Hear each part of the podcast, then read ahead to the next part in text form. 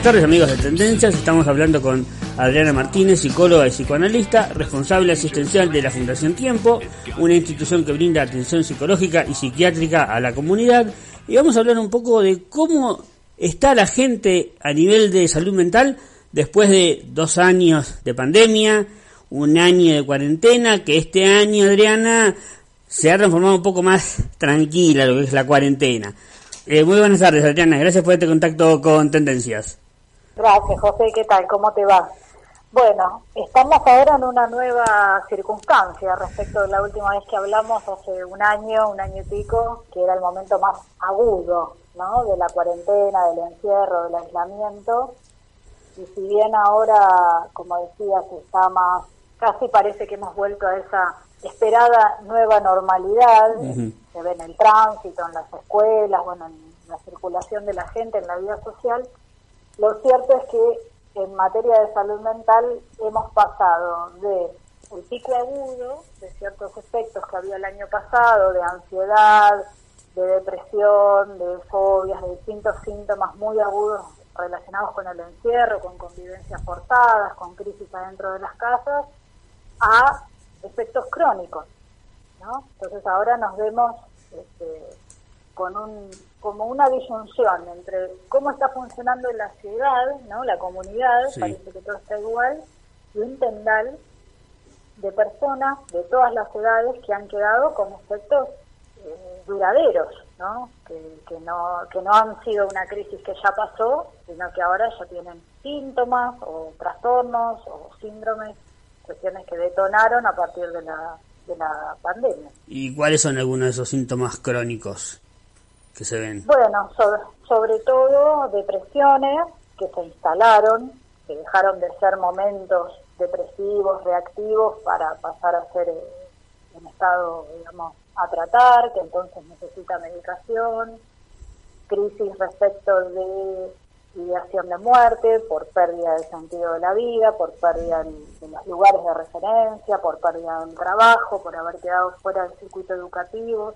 Hay muchos adolescentes que están en sumo riesgo, es algo de lo que eh, estamos empezando a hablar y vamos a empezar a, darle mucha visibilidad también en nuestras redes porque la cantidad de consultas que estamos recibiendo en los últimos cinco meses, este, seis meses, eh, sobre adolescencia es tremendo, tremendo. En los adolescentes esto ha hecho estragos respecto de la, la coincidencia entre la crisis vital, que ya de por sí es la adolescencia, ¿no? Cómo encontrar el rumbo, cómo independizarse de los mm. padres, bueno, el grupo de pares, y haber transitado este año y medio este, sin, sin la inserción en la escuela con todo lo que se implica, bueno, ha hecho estragos sobre todo impulsividad, depresión, ansiedad, niveles de ansiedad que generan unos síntomas tremendos, eh, aislamiento que ahora ya no es el aislamiento forzado,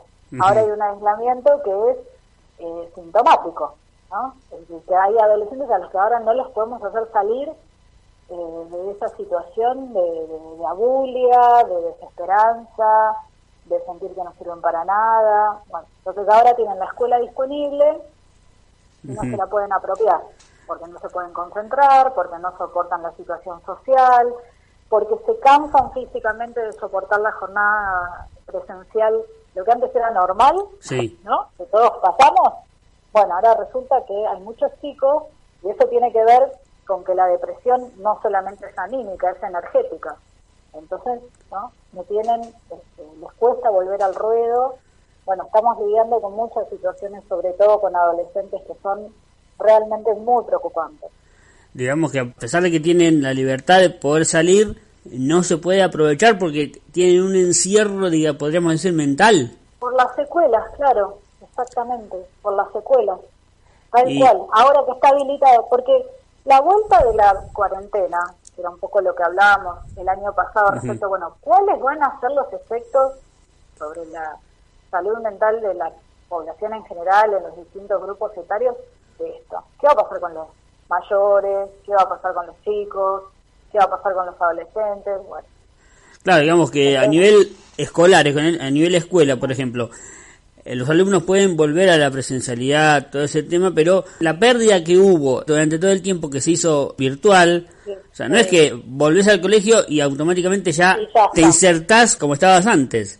Como si aquí no hubiera pasado nada. No, no, claro, es que esto, el problema es pensar, es haber pensado el proceso de cuarentena y en el marco de la pandemia como algo que iba a ser poner pausa y después poner play. No es así, la mente no funciona de esa manera. Podríamos decir que cuando empezó la cuarentena no se previó, no se pensó en la salida, que en algún momento iba a haber que salir, que no iba a ser tan automático como en la entrada. Creo que en la entrada eso era impensable para todos. Estábamos en otro proceso, digo, hay que situarse también en aquel tiempo, ¿no? En ese momento no había este, posibilidad de pensar en eso. Estábamos en otro momento, eh, se priorizaba lo que había que priorizar y demás. El, el tema fue cuando esto se empezó a alargar.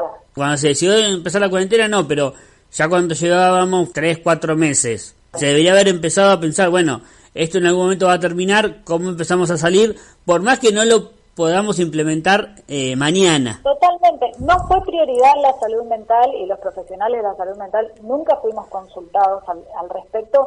En el conjunto de las disciplinas que ayudaban a tomar las decisiones. Esta sería un poco la, en todo caso, la, la crítica, porque ahora está todo el mundo hablando de salud mental por algo, y hemos cobrado una visibilidad que en la vida hemos tenido, entonces de pronto se habla de esto en los Juegos Olímpicos, se habla por la situación de Chano, se habla, ¿no? Está todo el mundo hablando de los efectos en la salud mental de la pandemia. Bueno, ¿por qué?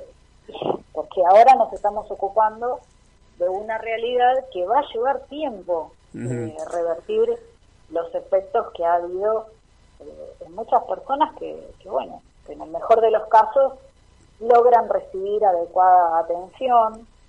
Este, hay más demanda, hay muchísima más demanda. Estamos realmente desbordados de pedidos de tratamiento psicológico y lamentablemente hemos tenido que incrementar la interconsulta psiquiátrica. Pero ¿y ese aumento de demanda es a nivel un paciente o hay alguna demanda a nivel orgánico desde entidades del Estado, desde organismos o, gobiernos o no? En realidad no, a nivel, al contrario, a nivel estatal, Ciudad de Buenos Aires, ¿eh? Siempre te digo que es lo que yo conozco, Ciudad de Buenos Aires. Lo cierto es que a nivel estatal es calamitosa la situación, sigue siendo por el tiempo transcurrido, ¿no? Porque decimos lo mismo que inicialmente, bueno, se cerró todo. Después, tímidamente, a principios de este año, algunos servicios públicos empezaron a, abrir a la presencialidad. Y hay que poner en contexto, ¿no? Nosotros en Ciudad de Buenos Aires tenemos 33 hospitales públicos, más los ESAC y los ESAM, que son los centros de atención primaria polivalentes o de salud mental. Hay muchísimos dispositivos. Lo único que quedó funcionando durante un año fueron las guardias psiquiátricas, 24 horas en todos los hospitales. La guardia psiquiátrica no alcanza para alojar un montón de demandas de crisis, pero que luego la crisis, bueno, vos la medicás, la tratás, y después la persona tiene que entrar en tratamiento. No es solamente salir de la crisis. Entonces, muy, muy, muy paulatinamente, algunos servicios en el Amelino, en el Manuela Pedraza, bueno, empezaron a abrir algo de presencialidad, pero no hay a dónde derivar para servicios eh, de consultorios externos, es decir, sigue habiendo una escasez tremenda. Y sumado a eso, las obras sociales que este, directamente han cerrado sus servicios, de la mayoría de ellas, digamos, los pacientes que nosotros recibimos en la fundación, que estamos con una demanda eh, particular, me explico, gente que llama recomendada para pedir tratamiento para su hijo menor de edad, para sí mismo, para un familiar, para su pareja, terapia de familia, terapia de pareja, y nosotros abarcamos toda esa, ese, espectro y atendemos presencial y virtual y bueno, hemos duplicado la cantidad de pacientes entre el año pasado y este año, es una cosa impresionante este, y donde nos ocurre que alguna problemática que requiere por ejemplo, un servicio de mayor complejidad como un centro de día, la necesitamos derivar, no hay a dónde, porque las obras sociales no responden, no quiero nombrar ninguna, porque tengo una larga lista de pacientes que consultan en la fundación y uno dice, bueno, pero tiene cobertura, a ver si su hijo, que pronto tiene un problema, le agravó muchísimo de adicciones o de depresión o, de, o hace algún intento de suicidio, y requiere otro cuidado, otro sistema y no un servicio ambulatorio, las obras sociales no tienen Digamos. Ni audiología, ni psicología, ni psiquiatría, nada, colgaron a todo el mundo. Claro, te refieres a una atención, eh, como si fuera no ambulatoria, sino más permanente. Entonces que el sistema de obras sociales no está dando respuesta a, los pedidos de ustedes de hace falta más, más, atención. Exacto, a las prestaciones que son regulares, tratamientos en el, en el tiempo. Entonces, y en ese sentido se plegaron a lo que ha hecho el servicio público. Mantienen la urgencia. Lo mínimo. Un paciente, claro, pero la urgencia no, no alcanza para salir de una situación que se está empezando a cronificar, porque la incertidumbre, la inestabilidad de trabajo, la plata que no alcanza, eh, las crisis de los hijos, todo se junta, entonces se acumula las pérdidas, las muertes reales que han tenido las familias. ¿Cuántas familias afectadas hay con todos los muertos que hubo? Entonces, en esas condiciones que también las hemos conversado, ¿no? Donde fallece, fallece aislado, las familias no lo pueden ver, se han alterado los rituales de despedida. Los seres humanos somos gregarios y, seres de rituales. Necesitamos rituales porque simbólicamente implican cosas para cada uno. Sí, y eso me hace acordar a lo que me dijiste de los adolescentes, chicos, del tema de la muerte. El hecho de haber visto, presenciado la muerte de algún familiar, de algún conocido, y que se haya producido en estas circunstancias, también influye en el mayor miedo a la muerte que pueden tener por toda esta situación? Mira, lo que se ve más que miedo a la muerte, que en los jóvenes no es habitual escuchar eso porque, bueno, la adolescencia es el reino de la omnipotencia y así debe serlo, ¿no? De la inmortalidad. No tanto eso, sino la, pérdida de como una relativización de para ¿no? ¿Para qué estoy acá? ¿Para qué estoy?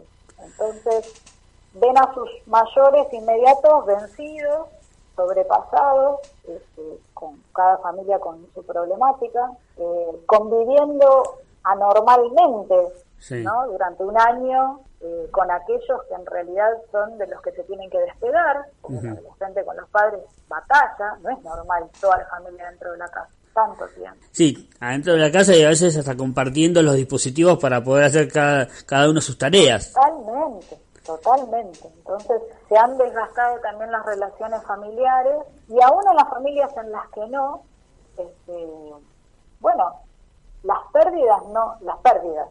Un año, hace un año y medio, si lo podemos definir de una manera, es un año y medio de pérdidas. Sí. Pérdidas humanas, pérdidas económicas, pérdidas laborales, pérdidas académicas, escolares, vinculares. Es muy difícil eh, seguir adelante si uno no está fortalecido y con la cabeza bien colocada, ¿no? Sí, un buen entorno. Sí, estuvimos hablando del tema de la reinserción escolar. Y ah. también hay problemas a nivel de reinserción laboral de gente mayor, de adultos, de volver a tener por ahí que concurrir al, al, lugar del, de, de trabajo. Sí, eso es notable también lo que está ocurriendo. Mucha dificultad.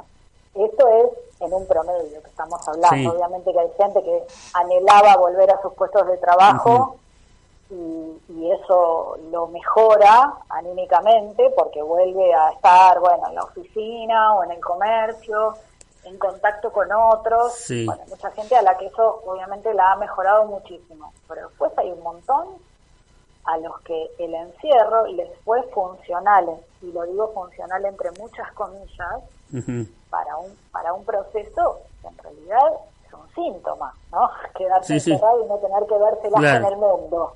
¿No? me, no me tengo que pelear con nadie, no tengo que discutir con nadie, no tengo que pedir nada a nadie, estoy acá, metido en mi casa, en mi computadora. Y las dificultades que hay para que algunas personas puedan regresar y poner el cuerpo y la palabra y, la relación social con otros como antes. Eso mismo que le pasa a algunos adolescentes, ¿no? Que no pueden volver, no se pueden concentrar de la misma manera. Bueno, hay de todo. También hay gente que, este, casos de comodidad también en los adultos, ¿no? Es decir, bueno, me queda más cómodo esto este, y no retorno. Pero eh, cuando esto es un problema, es realmente porque es como si el ser humano se hubiera acostumbrado a ese encierro. Y, entonces ahora, hacerlo salir, el mundo se le volvió amenazante. Claro, no es, no es, lugar, no es, un lugar amigable ahora para él. No, no porque el otro es un vector de contagio, eso ya lo tenemos sí. Entonces, hay miedo, hay, hay mucho más miedo a la enfermedad y a la muerte en el adulto que en el adolescente, mucha más, muchísima más. Salir significa estar dispuesto a correr un riesgo y hay muchos sistemas, digamos, psíquicos que eso no lo soportan. Nosotros hemos tenido contacto el año pasado muy someramente con la Dirección de Salud Mental de Ciudad de Buenos Aires este año no, porque bueno, nos hemos abocado fundamentalmente a abrir todos los espacios posibles en nuestra institución y en otras instituciones amigas, digamos, con las que tenemos convenio de colaboración, que son de la misma, del mismo tenor que la nuestra, ¿no? Fundaciones este, que se autogestionan y tienen sus propios ingresos, digamos, fundaciones sin subsidios, y nos hemos puesto a trabajar en red. Entonces, bueno, aquellas, aquellos que trabajan con adicciones los que trabajan con trastornos alimentarios, nosotros que trabajamos con todo tipo de consultas, en tratamientos ambulatorios y también tenemos psiquiatría, bueno, nos vamos un poco gestionando entre nosotros, ¿no? Siempre tratando de darle al que consulta una respuesta. Absorbemos toda la demanda que podemos, porque además también se da esto que somos de los pocos que tenemos atención presencial, sistemática, desde agosto del año pasado. Y si bien el año pasado ocurría que los pacientes que venían de manera presencial eran el 15-20%, hoy son el 70%. Entonces, de nuestra población, ¿no? Sí, sí, la cantidad total de tratamientos. Entonces, bueno, eso es todo un desafío en cuanto a los protocolos, eh, es toda una ingeniería que hay que ir llevando bien. Por suerte, no hemos tenido ningún caso de COVID este, autóctono, pero es para poder darle respuesta también a la población que se cansó de la atención virtual. Digamos. De alguna manera, sobre todo con los chicos, se agotó. Hicieron atención virtual el, todo el año pasado y bueno, ahora están buscando otra cosa. Como no lo encuentran ni en su cobertura médica ni en el Estado, y bueno, les recomiendan una institución como la nuestra y vienen. Pues estamos tratando de brindar la presencialidad en la mayor cantidad de tratamientos. De todas formas, me gustaría poder aprovechar este espacio para decir y para, digamos, para decirle a los oyentes que en la medida que, puede, que cada uno pueda y le vaya bien con un tratamiento psicológico virtual, lo mantenga. Porque en la macro no podemos todavía volver a la circulación de pacientes de antes, cuando era todo presencial. ¿Me explicó? Sí, sí, sí. Entonces, tanto en la medicina como en la salud mental, lo que se puede hacer virtual y funcione, hay que tratar de seguir haciéndolo virtual, siempre velando por la menor circulación posible, ¿no? Todavía, al menos todavía hasta que esté toda la población vacunada. Sí, pero digamos que puede llegar a quedar un porcentaje, no solo en, en esta profesión, sino en otras cosas, de virtualidad ya de acá permanente, que puede ser una, puede ser una especie de avance, digamos tal vez. Sí, realmente parece una tendencia que llegó para quedarse. Me parece que es una tendencia que llegó para quedarse. Este, porque de hecho los tratamientos virtuales que funcionan, funcionan. No es que funcionan por un tiempo, funcionan. Sobre todo si era gente que ya se venía atendiendo de antes o que no tiene una problemática severa, ¿no? Es más factible en un paciente que vos ya conoces personalmente tener una, una atención virtual que con alguien nuevo, empezar, digamos, de cero una, una, una atención eh, mera, puramente virtual? Mira, ambas cosas son posibles, pero está comprobado ya, tenemos cierto consenso, digamos, entre, entre nuestros colegas y en nuestros equipos, que somos un montón de profesionales, que aquel paciente que tenía el análisis desde antes, eh, bueno, sí, digamos, prácticamente le es igual. Prácticamente le es igual. Es más, muchos de ellos prefieren atenderse por teléfono y no con cámara, ¿no? porque reproducen, si eran pacientes que trabajaban en diván, eh, con un psicoanalista, reproducen la misma escena en donde lo que se escuchan son las voces.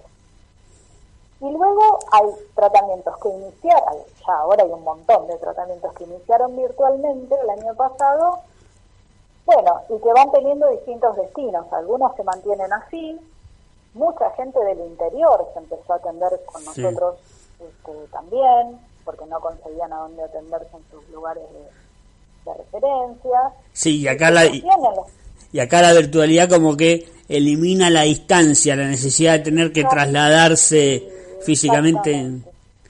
Exactamente, sí. Hay mucha gente que sostiene también el tratamiento virtual porque le es eh, más posible, porque tiene todavía los chicos, mitad en la escuela, mitad no, el trabajo en la casa, entonces lo inserta dentro de su rutina.